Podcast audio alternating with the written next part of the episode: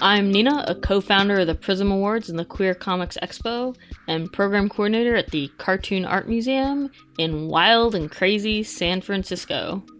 And I'm Jessica. I am Banksy.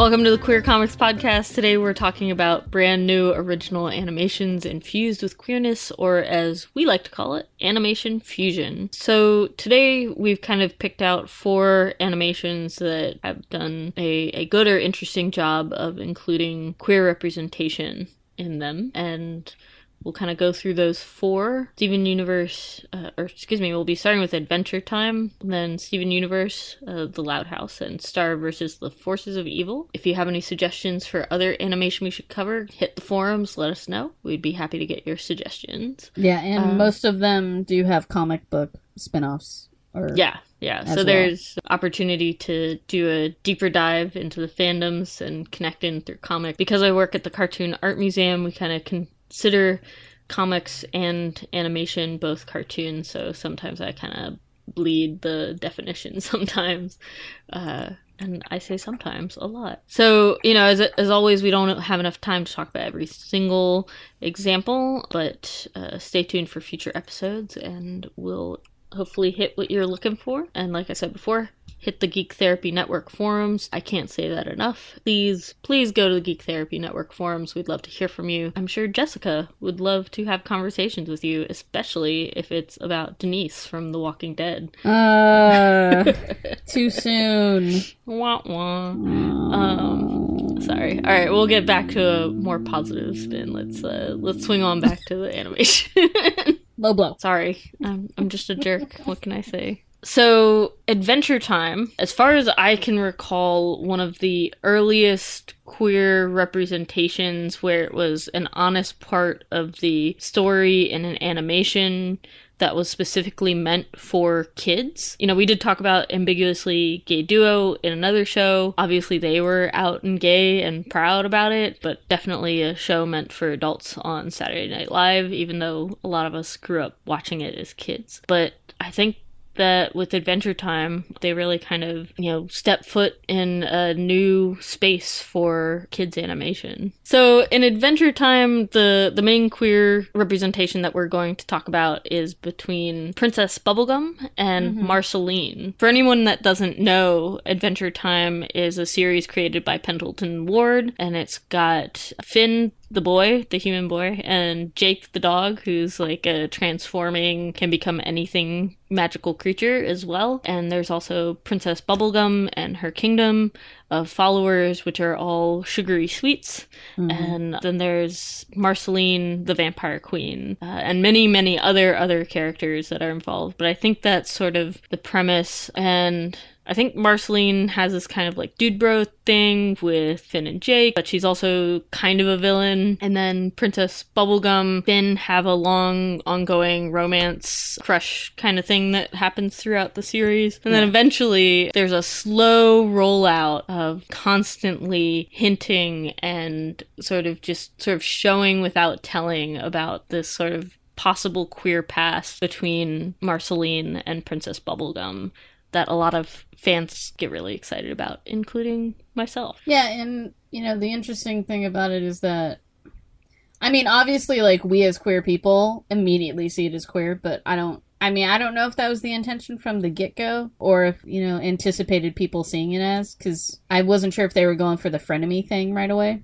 Yeah, sometimes a producer of content will kind of see a reaction from a from the fandom and then based on that reaction, they'll either shy away or they'll lean into something. With stuff at Archie, there have been some instances where the fans are like, "Oh yay, queer representation," and then Archie's like, "Oh yeah, we totally meant to do that." And sometimes they have entirely planned on doing queer representation, like Kevin Keller, but other times it's not necessarily something they intended to do from the start. So, um, Stumble your way into the gay, right? yeah.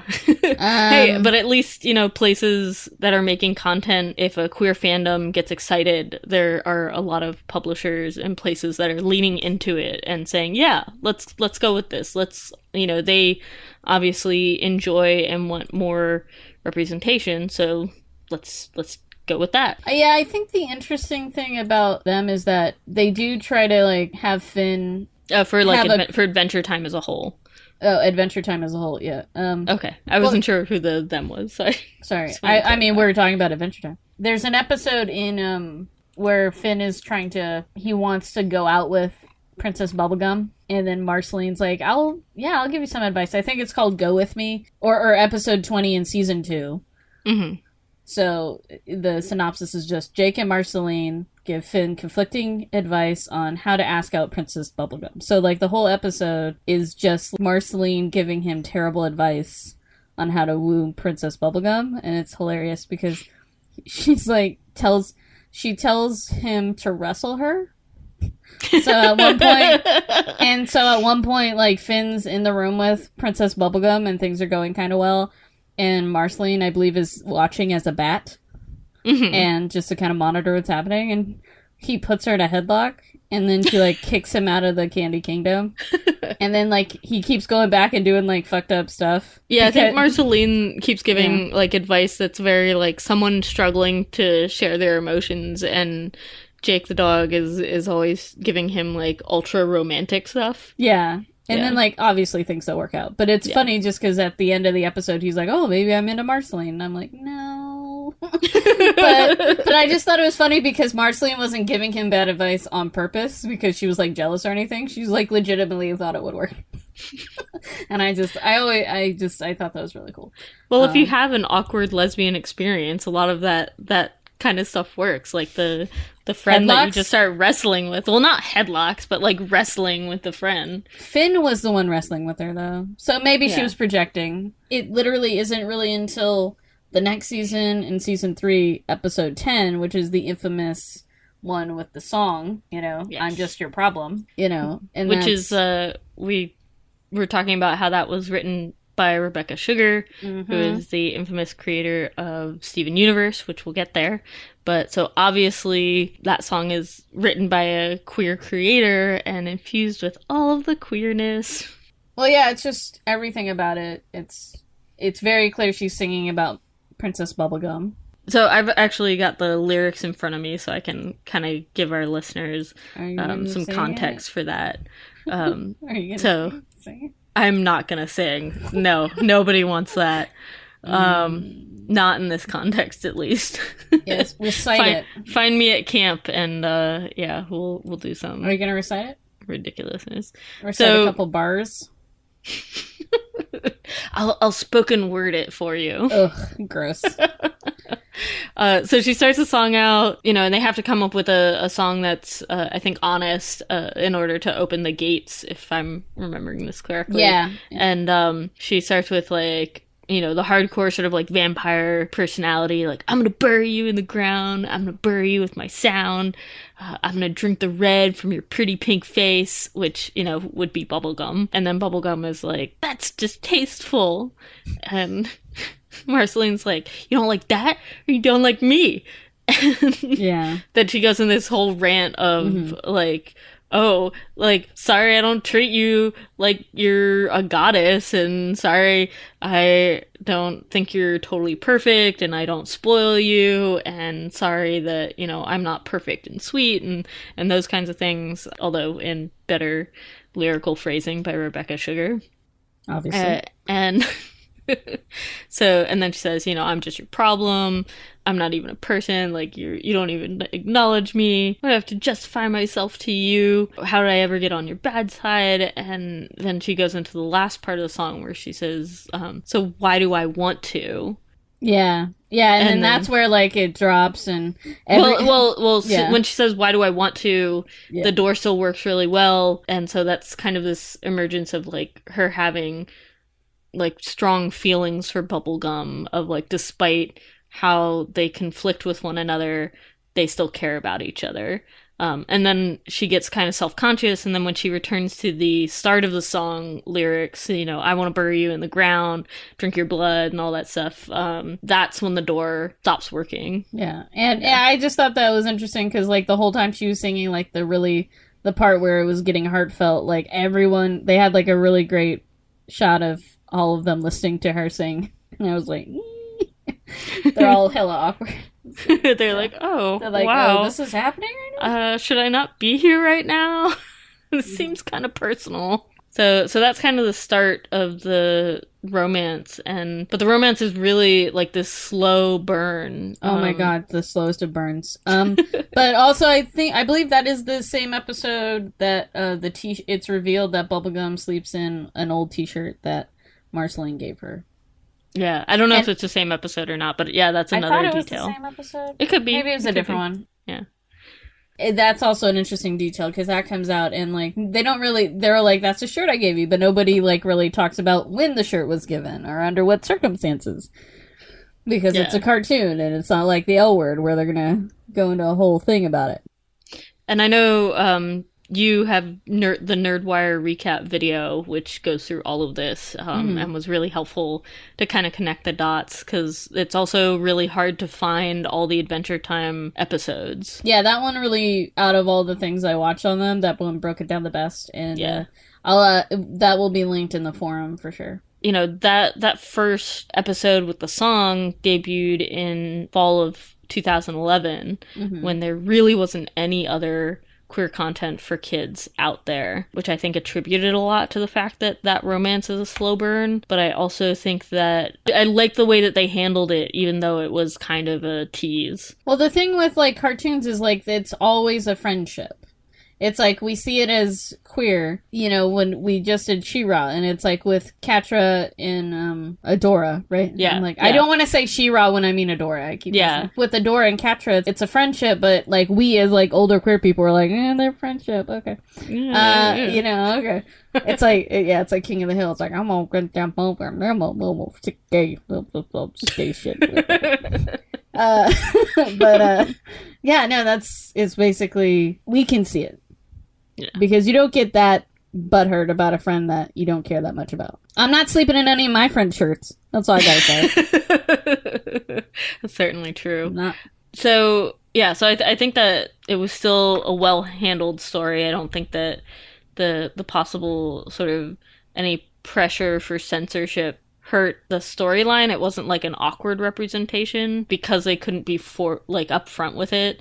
I feel like it they did their best to still make it a very heartfelt and honest storyline, even though it was still like subtext and subtle for the most part. Well, yeah, because there's like that whole thing. I, I mean, it's just because it goes on for so long, and Mhm. it's. But there's also like really good, you know, like when they do start to become friends again. You know, Right, because they have to like come back to being friends after the relationship is over. But there's also comics for this that are printed by Boom Studios, I believe as part of their Kaboom imprint.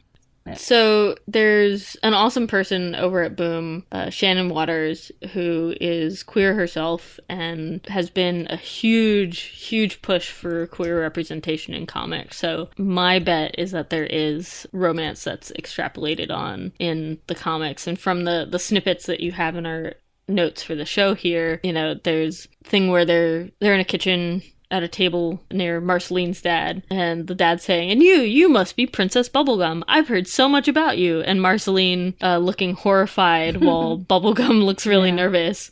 Uh, Marceline says, "We, we really gotta go, Dad." yeah, and then like, but these were like comics I believe that came out before the finale. yeah, I think so. The cues were there for sure, but I don't. I don't think that anything in the comics before it really cemented that relationship. So you know, if you want a little bit more with these characters, definitely go back and read them. And yeah, and it seems like there is still some like more of those subtle hints building on that relationship throughout. Mhm. So the more content you read, the the more apparent I think that queer relationship becomes. And then there's a note here about uh, fan fiction, so I want to toss that ball over into your court, Jessica. Oh, Yeah, the thing that I discovered. what rabbit hole did you find? Oh, I um found the uh the slash ship called Gumlee, Which is where basically what the slash is basically a relationship between um two male characters. They're male versions of Prince uh Princess Bubblegum and Marceline. So instead of Princess Bubblegum, it's Prince Gumball and Marshall Lee instead of Marceline. And if I remember correctly from the, the little bit that I've seen of the gender swap episodes, so Adventure Time went through and did entire, I think, a couple of seasons where all the characters are gender swapped. What? Uh, I did not know that. yeah, so Oh the the gender swapping is official. I think the romance between Prince Gumball and Marshall Lee is just uh, in the fanfic realm. Uh, as far as I know from the episodes I've been able to catch, Marshall Lee is in love with Fiona, I'm so uh, who's confused the now. female version of Finn. I'm so confused now. So, I didn't know so- that. I mean, because I didn't watch the whole show. I mean, I just I'm familiar with. The... So they did it like kind of as a, a spin off. Um, what? and Is that why it says there's 12 seasons when I look it up sometimes? I'm so confused. uh, possibly. okay. But um but yeah so in in itself in the the show in general there's like this whole queerness to it because of the spin-off the official spin-off with all the the gender swapped characters and sort of playing on that idea of Hmm. like how much does it change the story change the gender and i know not all the changes that they made are reliant on the gender of the characters but it is very interesting to see as a writer how would you treat a character differently if they were a male character or they instead of being a female character. Princess Bubblegum becoming Prince Gumball is kind of mm-hmm. like it feels like a fanfic name. That's why I thought it was a slash fic because when I looked it up, that's what it appeared as. now you know. Now you know. Now I know. There's a ton of Adventure Time stuff out there. It's pretty much a, a closed series animation wise, and so really comics are the only space where you'll find anything new. I think they're still publishing Adventure Time comics. So it's kind of interesting to approach that story after the fact and not as it's unfolding and be able to just like binge watch what you whatever you can get your hands on. Although Cartoon Network is kind of notorious for making it hard to get their series when they're not live Yeah. which I wish they would not. Like even if you have like a cable subscription and you go on their website and you can search by series, they still for the most part um, it's still mostly just clips and not full episodes in order for like a whole season. I guess they they just want kids tuning into television still or that maybe kids are not watching stuff or not caring if stuff is in order or if they're only seeing a clip here and Oh, there. children don't care. Yeah. They're not like, oh, I can't watch that episode. I've watched before. I've watched a lot. No, they'll just watch it. All right. Well, it's And also then, um, like tweens and teens, which I think are a little bit more conscious about that. yeah, I've watched some cartoons with some kids lately. They don't care. Um, yeah, and then also it's important to note that obviously, like the episode, I believe it was. It says it's in season nine. I don't know. IMDb. I don't know if it's. It's weird. It's like it's showing up as season ten, episode thirteen.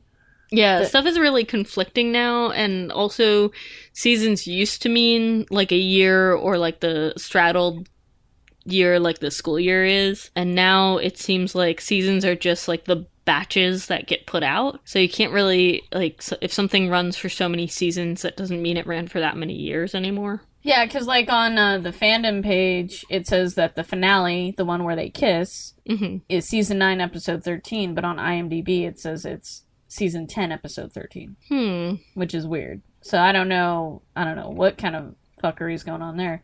but the important thing is the episode's called "Come Along with Me," and it was on September third of 2018, which is the one the series finale where they kissed. And So, since Adventure Time did that first hint in 2011, that being in that finale being in 2018, Mhm. uh, seven years later, a Yeah. lot has changed in animation. So, we talked about Rebecca Sugar being the one who wrote the I'm Just Your Problem song that kind of started the whole hinting at the Marceline and Bubblegum relationship. And then Rebecca Sugar got to separate out and do her own show, which you may or may not have heard of, called Steven Universe. Mhm. Um, there's actually another podcast on the Geek Therapy Network called Just a Thought if you are a Steven Universe fan. isn't it called "Here Comes a Thought"? Oh, here comes a thought. I'm such a Mhm. Yeah, send them to a a different podcast.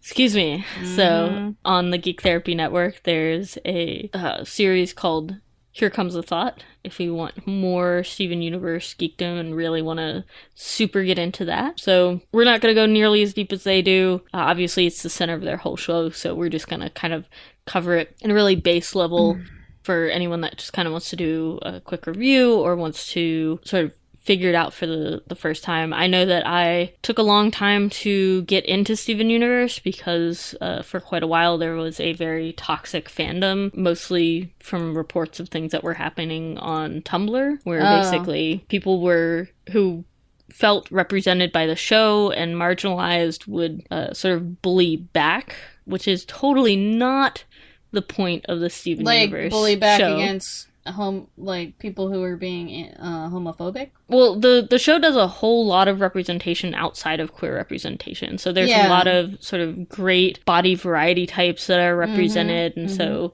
Yeah. um, you know if somebody didn't think that your fan art was up to snuff, like maybe you made a character a little bit too much on the thin side, um, then there would just be the, like the tirade of trolls. There's actually reports of people who uh, thought about committing suicide because of the bullying that they got from their version of participating in the Steven Universe fandom. And I just hate that. Yeah. Like, you know, it's like if someone wants to draw fan art, maybe you don't think it's perfect, but fan art's I mean any art's not easy to draw. So even if it looks like crap to you, you can't just tell someone they that they drew a character wrong. Like if if they felt deeply enough to draw it in the first place, I mean, maybe just let it go. like cuz I mean, it takes a long time to draw one character. it truly does. And to Yeah. get characters down. Yeah.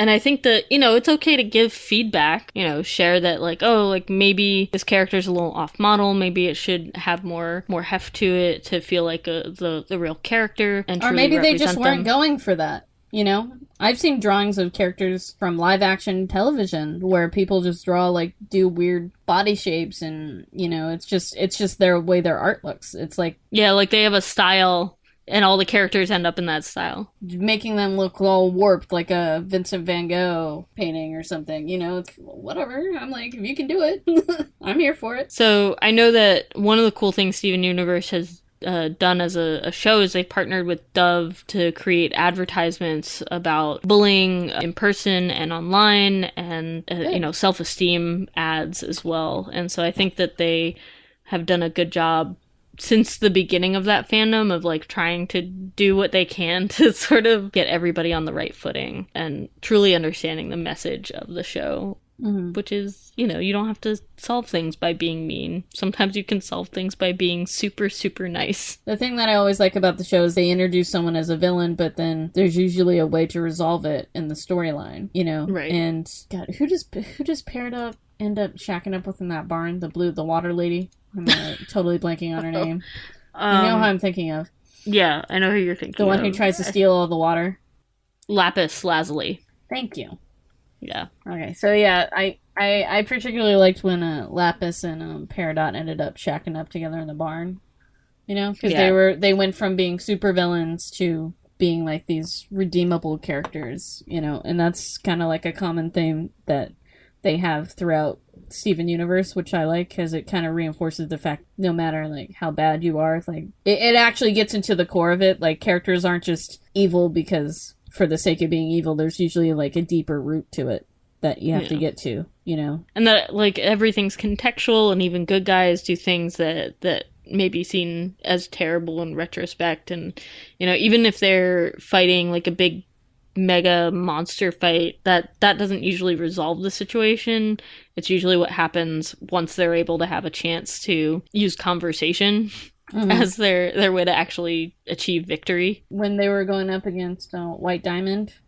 Uh, oh yeah in the spoiler for the most recent episode or Sorry, most recent for the last episode of the most recent season. So if you care deeply about that, and you don't want me to say anything. just go la la la la la la Yeah. la Uh, cause uh, yeah, cause Steven's like, I don't want to fight, I just want to talk. hmm You know? Yeah, like, yeah, he says that over and over again. Yeah, and I, and I, I feel like like that. actually that's not too much of a, a spoiler. That's he says that. I mean, I think that's his his general way of dealing with things, which is Mhm. nice. You know? Yeah, and I I just like that like that's really all he really wanted to do. And in the end that kind of ends up solving the whole situation. Not everyone wants to sit down and talk, so you, sometimes you have to do stuff to get someone to a point where they're willing to not be feisty and willing to listen. Wow, I don't know. feisty. Why are you making us make cat sounds? Eh, meow. Because I Um, said feisty? yeah. so the the big thing for the Steven Universe series is that all of the so there there's Steven who is the the for right now we'll say byproduct because it gets really complicated of one of the crystal gems and the crystal gems come from an entirely different part of the galaxy. There was a huge war. Earth was like an outpost that they were cultivating like a, a colony and then that war was to try to gain independence and not have it be a colony of the of the gems and their society and their way of doing things. And all the gems are always referred to as she which is really interesting. I was actually at the at the zoo today and i observed that almost any time i heard somebody talk about an animal that was on exhibit Mm. they almost always referred to it as he. And so i, I would very i would very casually be like oh is that a he does it say kind of be nice i didn't usually say it directly but i would just kind of ask it out loud and then laura would be like oh let me check you guys just being passive aggressive at the zoo to Yeah. strangers? Oh my god. uh, Laura and I love using the zoo as a way of doing sort of like social observation because of how many families are there. I just the- sort of- imagine you guys being super obnoxious about it. Like, is We're it not- a he? We're not Is we're not like that. Is oh it a God. he? Is it Um, a he? But like it's it's interesting. the families just walk away. it's interesting because like we also have observed for several years that it's it's really bizarre like you can see kids and you don't necessarily know what gender they are from like if you're walking behind them Mhm. but we were almost always able to tell because all of the or not all of but like many of the girls that were brought to the zoo Mhm. kids uh, were wearing bright pink or purple Mm. and most of the boys were wearing dark blue and, and dark red Mhm. and so you know that's just the, the nature of children's clothing I mean, it's the nature of children too. Like honestly, i hated pink i hated pink so bad as a kid I mean, yeah. Well, you're gay. I mean, I didn't care for pink either. i but- know i know But lots I have I have a pink shirt, Yeah. but I like like I, I've also seen like boys who like freak out anytime like any like and they're younger boys who are like around I'd say the between the ages like five and eight who like freak out about you know being anything associated with a girl. Yeah. You know, although like oh that's a girl thing. No. I know a lot of um, young boys who have seen the Captain Marvel movie who are, Mhm. are like, I want to be Captain Marvel Yeah, for Halloween. Good. And so they should be. that there's there's encouragement. Yeah, no, there is. Yeah, but I just like there's still like this whole. I don't know where they learn that, but Yeah. I think there is like you can't really help it sometimes with kids. You know. Yeah, sometimes they'll they'll dive they'll like like hold on to it t- with a death grip even if the adults around them keep telling them that they don't need to worry about that. Exactly. But And that can if- be yeah, yeah. a whole conversation. Yeah, I'm not. Um Mm. sorry, did did you have any last remarks? About what? What were the I don't know. Let's move on. Okay. About Um, about you guys harassing people at the zoo. yes guess i don't know. So so the so the nice thing with uh steven universe is that despite having a, um male protagonist just about uh like the majority of characters are she and she seems to be the default uh, gender pronoun that's used on the show. And so it was kind of refreshing in a very like small act that just happens over and over again. Mhm. it's just kind of nice to be immersed in a world where he is not the default. And that's Mhm. not to be discriminatory towards men in any way. It's just an interesting way to set up world building and kind of get everybody to see this world in a different light i think. Well, there are there are like really good supportive like male characters on the show, like uh, yeah yeah I I know like there's a lot of great male representation yeah, too yeah and then uh, steven's I- dad is phenomenal I i, love that guy I, all I can think about when I think about him is his hair because he's got that glorious bald, bald and mullet, I guess. Yeah, I guess it's just a. Yeah, he's a bald. but it's mullet just the party in the back Partay. Yeah. the love triangle between Pearl, Greg, and uh, Rose. Yeah. So Like so Rose is Steven's mom, and So- that that gets revealed later in the series. Like you know about Greg and Rose, but then yeah, the the episodes where you start to learn that Pearl had this relationship with Rose as well, uh, and all these unresolved feelings about how Greg stole her away, Mhm. uh, stole Rose Rose away from Pearl, um, and those like rough feelings that she like never has an outlet for for dealing with. Poor Rose. She just needs to find her her Yeah. little. Just when you think Pearl is just salty just because she's salty. it really struck me how early on in the series that was brought out. Yeah. You know, and I I really appreciated that. I mean, it was it was just well, just because I wasn't expecting it. I was like, I felt like it was pretty late in the series was it? I thought it um, was in season one. with uh Pearl and uh, Pearl and no, no, not with them having like a full-blown relationship. Well, no, no, they don't have a full blown relationship, but I think they drop hints about Pearl and Rose early on in the series. Like Yeah. they do address it more as the series goes on, but they definitely establish that like Pearl says things in the first season that kind of hint at like how she felt about Rose and Like, like damn, she's clear- to.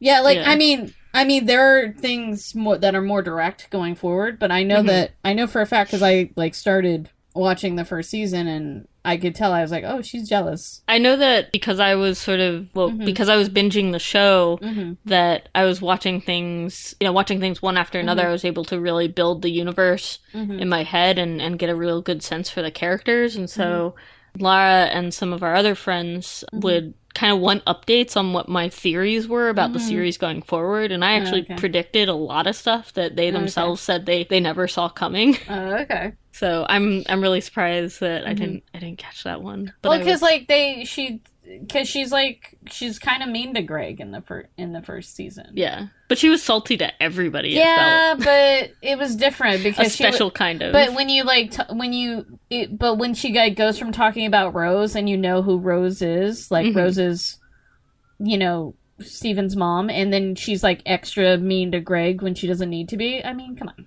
yeah, like it's that to me. I was like, I totally got that. I was like, she mad. Obviously, there's that. You know, I believe it was the season where they go on the trip because Greg gets all that money. hmm Yeah, it was this, se- and Oh yeah, yeah, and they Yeah. they're in the hotel. And, and Pearl sings that song that like oh my god like ripped my heart out it, Yeah. it so sad but that's when like it really comes together like when they go on that trip and yeah, I my high school self like I, I just like Mhm. bonded back with my high school self about losing people to other people. unrequited love it's you know might as well have been my master's degree um so Aww. yeah The the other thing that really fantastic queer wise is that if you're familiar with Dragon Ball at all, you might be familiar with their fusion dances to gain power, and uh, so this kind of pulls from that concept anime. And so, in order to form more powerful gems, two individual gems or more will fuse to become like a whole new character. And so that sort of is a stand-in for being direct about these being lesbian relationships or queer relationships or just queer yeah Yeah. I'm getting all choked up. are you are you really Ah, not really. Not really. Are you just thirsty I'm just thirsty. Wait, what? so, I love you, wife. I love you. all right. So, lies So whenever they do a fusion, they turn into a more uh, a stronger version of themselves. But you have to have like a true bond in order to fuse, and they do dances to fuse together. And sometimes that's what's like at a high school dance. Like kids are just trying to fuse themselves into one another. So it's interesting, like what characters they choose to be able to fuse, and and how they sort of express the relationships that they have uh, with the fusion dances. And I know for a while they kind of didn't do as many of the the dances. Kind of once they show you there is one, they'll just kind of be like off screen. Okay, now we're gonna fuse. Boom, and then just the other character appears. Um, but you can always see from the in the fusion all of the gems from that are the original ones that fuse together to become the new one you can see all of those gems And so, for anybody who hasn't watched the series, this may be a spoiler, just giving you a heads up. But Garnet has two gems, but you're introduced to Garnet as like one of the three crystal gems. hmm And so it's revealed later that Garnet is a fusion of like super intense love between Ruby and Sapphire and that they their love is so intense that instead of just fusing for the purpose of being able to do something they couldn't before, they would rather stay fused as much as possible rather than be separate individuals. So that like Garnet is the embodiment of like this super intense like queer love story.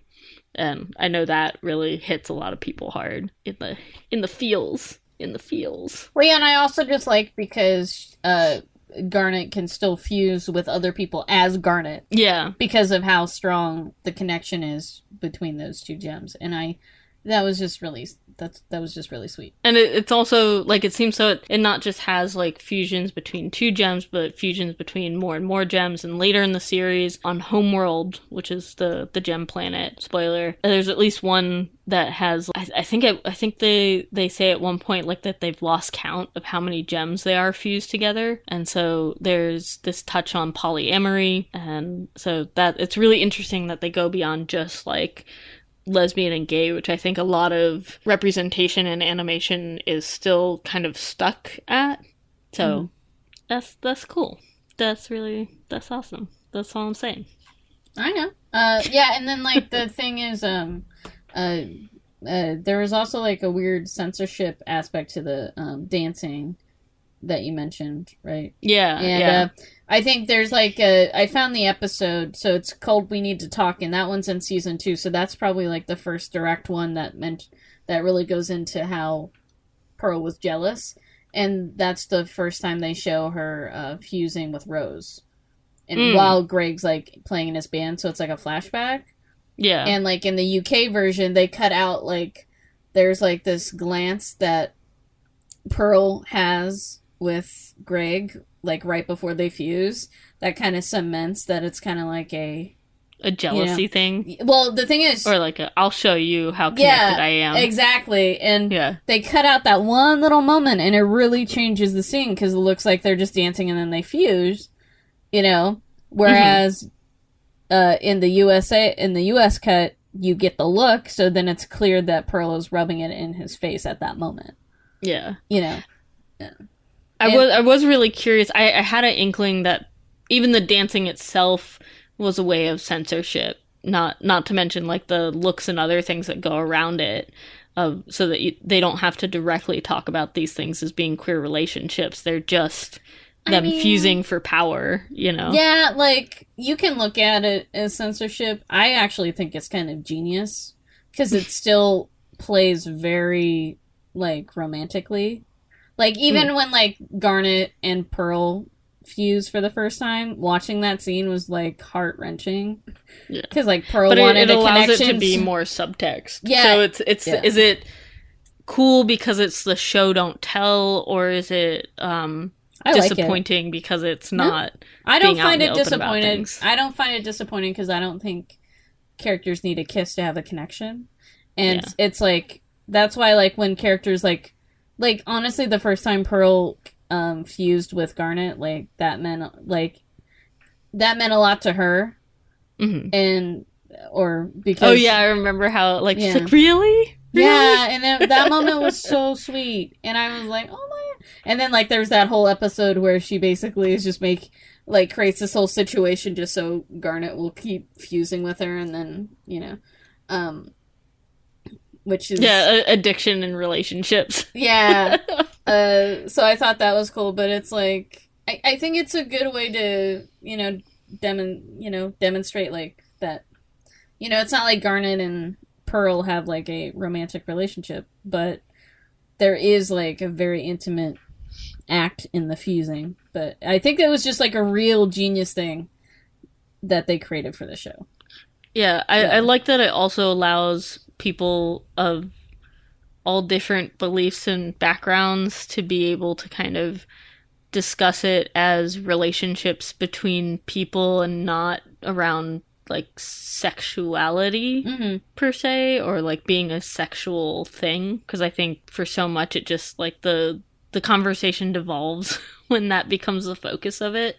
Yeah, because a lot of different gems can fuse. It's all about their relationship and how healthy it is, or how close they are to each other. Yeah. You know, so it's like if you're enemies with someone and you hate each other, you're never going to be able to fuse with them and have a connection. Yeah. So it promotes being close to people, having healthy relationships. All and then things. they they do show that the ability to diffuse under the wrong circumstances Yes. kind of with later much later in the show another spoiler hmm where lapis lazuli and she's another garnet I do I do think it's interesting that the stronger the connection between gems, the more human like their fusion form is. If they have like kind of like a loose connection, they're they're not quite as human like they'll have maybe a couple extra arms or hands for f- legs, like arms for legs instead of feet, you know. They'll still be powerful, but I do like that there was some thought put into that, you know. Mhm. And I yeah like the design of the character they become based on the relationship that the fusing characters or gems have Yeah, so they have elements of each part of the fusion, but if there isn't like a very strong bond, then they're not gonna that they're gonna appear less. I don't want to say normal with Garnet. Nobody thought Garnet was a, a fusion because Garnet looks has two arms, two legs, and looks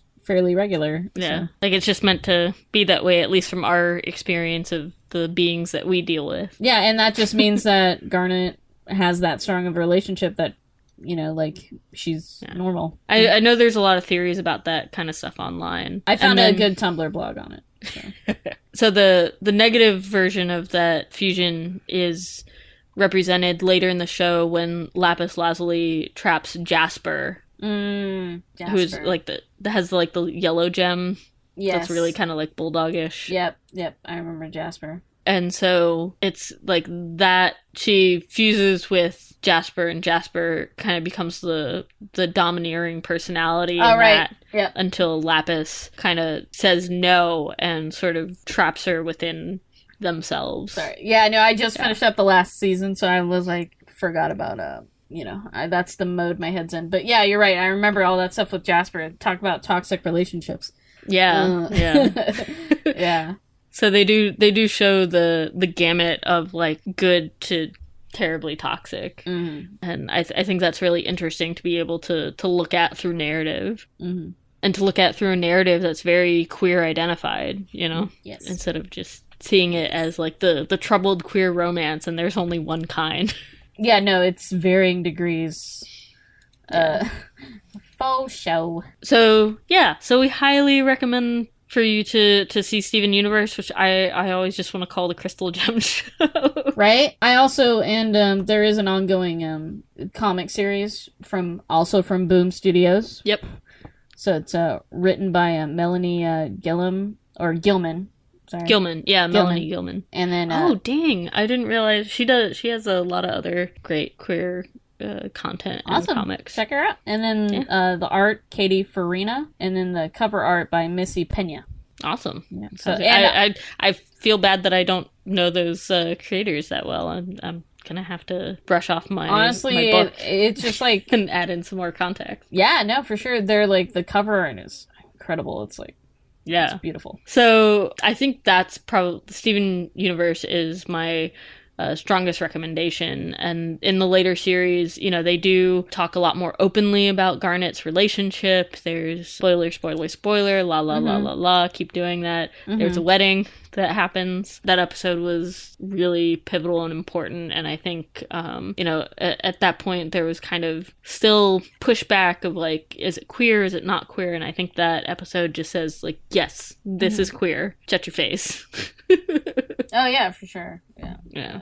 But uh, it's interesting that the censorship that you found with the UK versus like other parts of the world where it's even less acceptable. And so I know that some of those places don't even have access to the cartoon at all or I'm you know I'm curious if it's if it's an even more strict censorship against queer content and you have that show how the heck would you edit it to take all of that out because like the like you kind of said the the dances where they become fused feel very uh, romantic in and of themselves. Yeah, it was very deliberate. The edit, you know, Yeah, obviously the fight scenes, you know, that aren't sexual, but like just for violence purposes, they they'll add like a flash of white to, you know, make it easier to cut out like punches and stuff Hmm. that they deem or just like body hits because the fights are pretty in depth sometimes. Yeah, And I just thought that was interesting because when I was looking up censorship for the show, I wasn't expecting that. I was like, it's not even that bad. and I will say one of the other things I d- enjoy about the show is even though it's an like an action show, Mm-hmm. they'll do like some action episodes and then they'll kind of do some slice of life episodes. Mm-hmm. and those are always super super enjoyable they're just as good if not better than the the action storylines that they have in the show Yeah, I'm like, who? What's the name of the girl who's in love with Lars? I'm like blanking on her name. oh sadie Sadie, yeah. The episode with Sa- where Sadie becomes a rock god is one of my Yeah. favorites. She's- yeah. that was like oh she's my God. definitely one of my favorite characters too Yeah. yeah i don't want to go on forever about that we mentioned before on the geek therapy network there's another show called here comes a thought Mhm. you know check it out i think you'll be able to recognize it on the network from their the design for their podcast uh, pretty quickly you'll be like yep that's the thing and uh, i think you'll have some uh, enjoyable moments with that podcast if you're a fan of uh, steven universe so the other shows that we want to touch on um, i think kind of quickly they're they're much sort of more recent or much uh, shorter in their representation on the shows, but I still think that they're super important. So we had Adventure Time, which had the first queer appearance in 2011, and that slow burn. Then we had episode one of Steven Universe, queer right out the gate in 2013. And then for a while, Steven Universe is kind of like just blazing this trail, at least in the US, as the, the queer show. And then in 2016, another show on Nickelodeon called The Loud House, which is sort of based, it has a design that's kind of based on the classic Sunday Fuzzy, Fuzzies. Okay. It has a design that's based on the classic Sunday funnies and it like Wizard of Id or Beetle Bailey or you know like the the really old school stuff like you know Garfield and very sort of like simplistic and with like specific sort of hatching techniques that harken back and I think it came from you know the the creators love of that and so the series had been running for a while and then in 2016 they had this big to do because they were including one of the the main character's best friend Clyde. They were going to have an appearance for Clyde's two gay dads. I guess you can still have one gay dad. You can. you can. Who are Howard and Harold McBride. And they really I think that first episode that they appear it's during the the main character for the show is trying to have a slumber party and it's just nothing is going right and the only time you see Howard and Harold are right when they drop off Clyde at the beginning and then later in the show at the at the end of the sleepover. And so it they really they don't have their own storyline. It's just they're there. They are characters that exist in this universe and they're not making a big deal out, out of it. They're not centering a whole storyline on it. And, you know, so, sometimes, you know, I, I would like a little bit more content or a little bit more screen time for them. But I think for Nickelodeon, this is a Nickelodeon show now instead of Cartoon Network, which the previous two shows are. That for Nickelodeon, this was their first, you know, dipping of their toes in the queer pool. so they, I wonder for them if they needed to make it something that they could also edit out for censorship reasons. Um, I don't know. Or just to be like, oh yeah, that happened, and then we'll move on if it doesn't go over well, you know. But I think it, it got a lot of praise for that representation, and so later in 2017, they did another episode called L is for Love, and in which um, the main character's sister, Luna Loud, has a sort of has a has a girl romance with Sam Sharp, who's another character at the high school. And I think it's just like cute and well done. And then so they have that as a as an ongoing thing, I believe, in the cartoon going forward. And I don't think that the that Clyde's dads have gotten like a whole lot more screenplay or screen time because the show is most is about the siblings in the Mhm. loud house. Yes, Um, and I can confirm it is very loud. I remember, I I remember when I was visiting my um, father in New York, or uh, my father, and my stepmom. I was staying at their house with my siblings, and they're younger, so they're and they put on the Loud House. It was And? it was loud. It was loud. so I wasn't paying attention to it. Now I kind of wish I had, because for all I know, that could have been happening. Could have been. Could have yeah. been. But yeah, so I, I think it's um, you know, for kids media, it's also a step forward just to have the those characters exist in their universe that are, Mm-hmm. you know, we're we're here, we're queer, and not necessarily having to put themselves front and center, but just acknowledging that these kinds of people exist in the world that kids are growing up in nowadays, and then the- that they're Yeah. perfectly normal, fine human beings. Yeah, and the cool thing about like the L, L is for love episode is that they don't reveal to the end that the crush is a girl. Oh yeah, Yeah, yeah, because like- the the love note just has it says L loud. So the whole Yeah. Mm-hmm. time they're trying to figure out like who it's from and also Sam is a is a name that could go to either gender as well. Yeah, and I'm actually because I haven't. I'm like I get so confused with these characters. I'm like Sam uh, or Luna Loud is has the dark hair, correct? Yeah, she's like the rock star kind of character. And she's the one who puts the note note in the locker, correct? I just want to make Yeah, sure. Okay. yeah. So yeah. basically, like the whole episode, her siblings are trying to get convince her to, you know, take the next step to figure out if her crush likes her, and then at the end, but and they're using the name Sam, and Mhm. then you know everyone just you assume it's a guy Yeah. because you see her looking at a group of people, and there's one girl, two guys, and you're like, oh, of course it's one of the guys is Sam. But now at the end of the episode, you see the same group of people, but the locker belongs to the girl. If you know Yeah. anything about storytelling, if you're trying to point out a character and it was a, a guy in a group, Mhm. you'd always make it like. Although it's weird because if it was one guy and two girls Mm-hmm. that I was talking to, it would probably seem more like a, oh, they're my competition Mm-hmm. stuff. So, uh, throw throw my theory out the window. Sure. But uh, I I just like that reveal. I was like at the end of the episode because they hype it up the whole episode, and then everyone really who's watching really wants to know, and then it's like it was a girl the whole time. Booyah! She gave. she gave. Let's bring that back. Mm. Oh, let's retire that.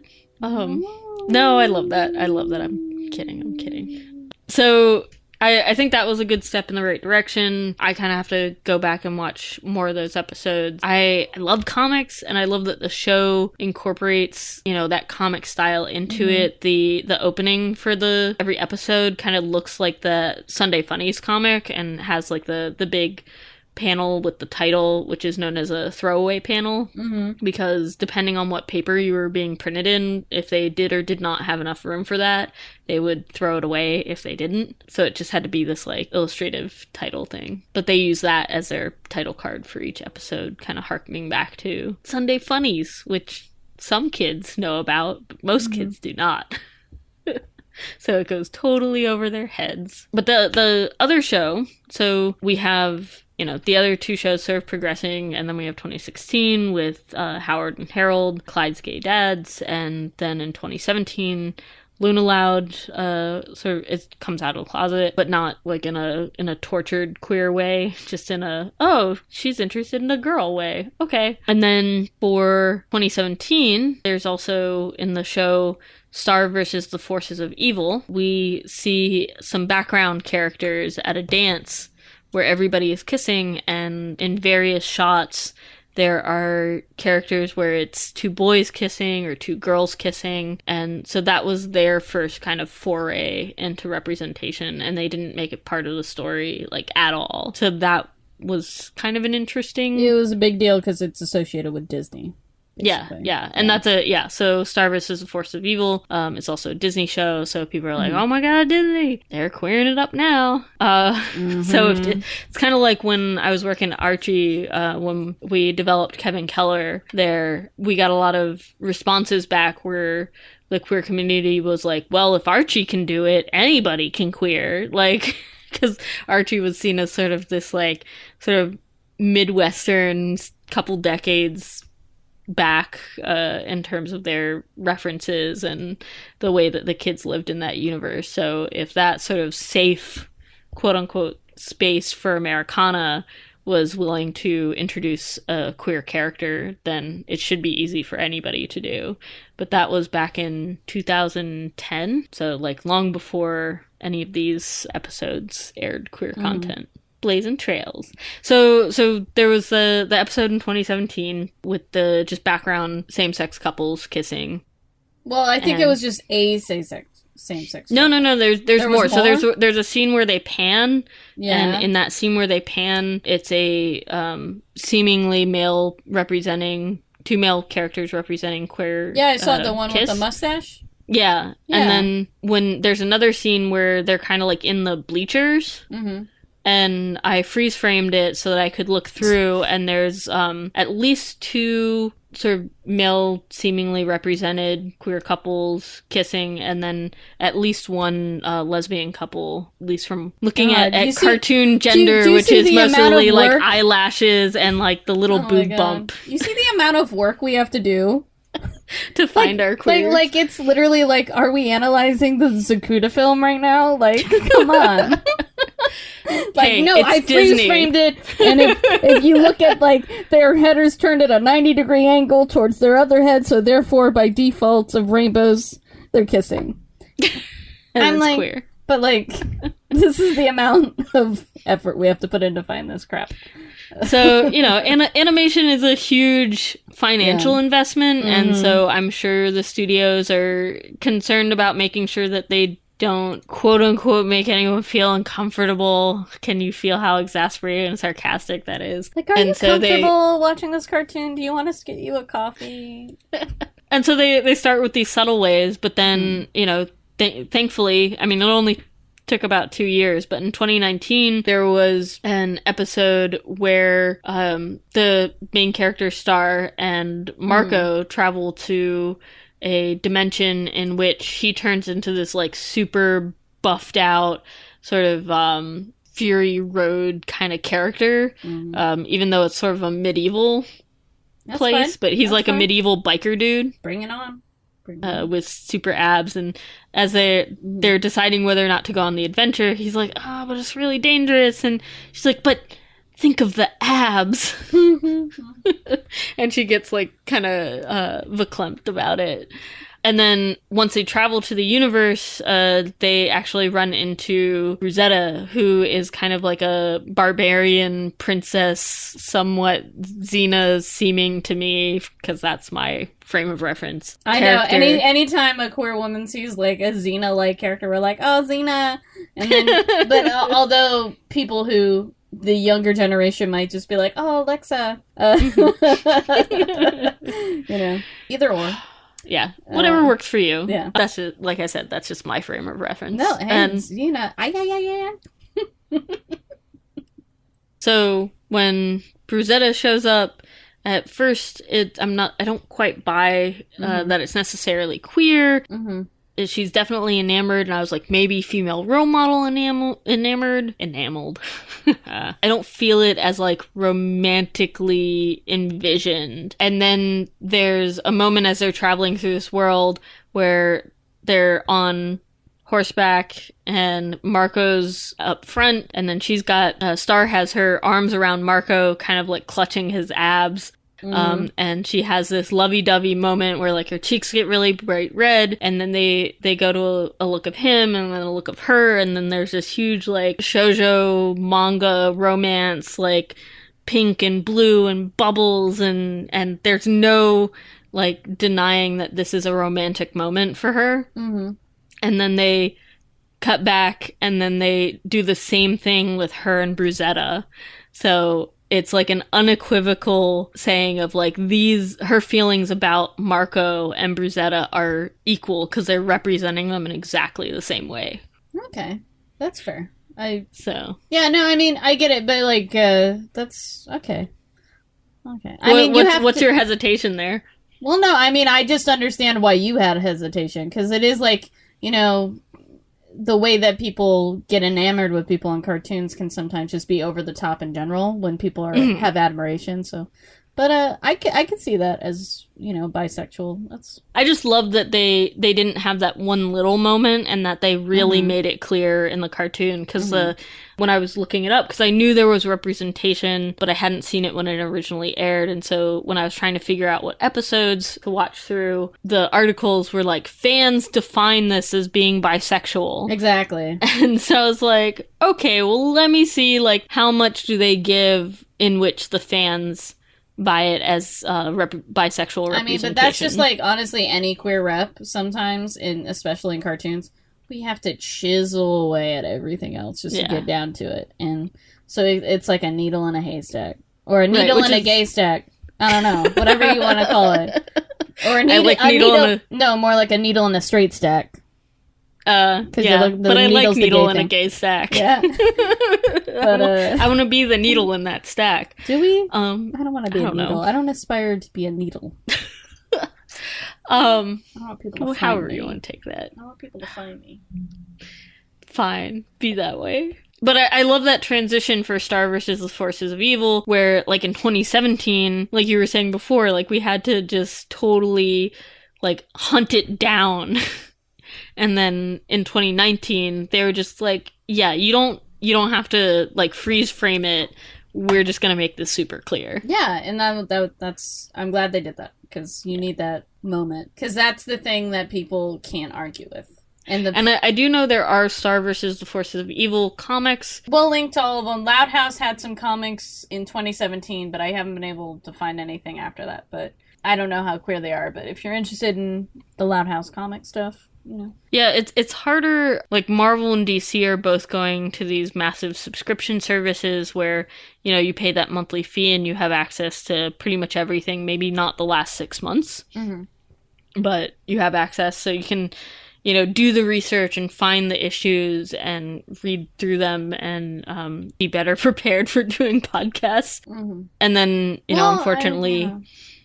Other publishers have not done the same thing and so it's it's often harder to find the the content to be able to do as much research as we would like to do. Well, I mean, research. I, for me, like, I don't know. I I feel like in the case of Loud House, I doubt their comic was uh, Yeah. as queer. I mean, the show, and I I can't speak for the last one, but um, Adventure Time's got so much content.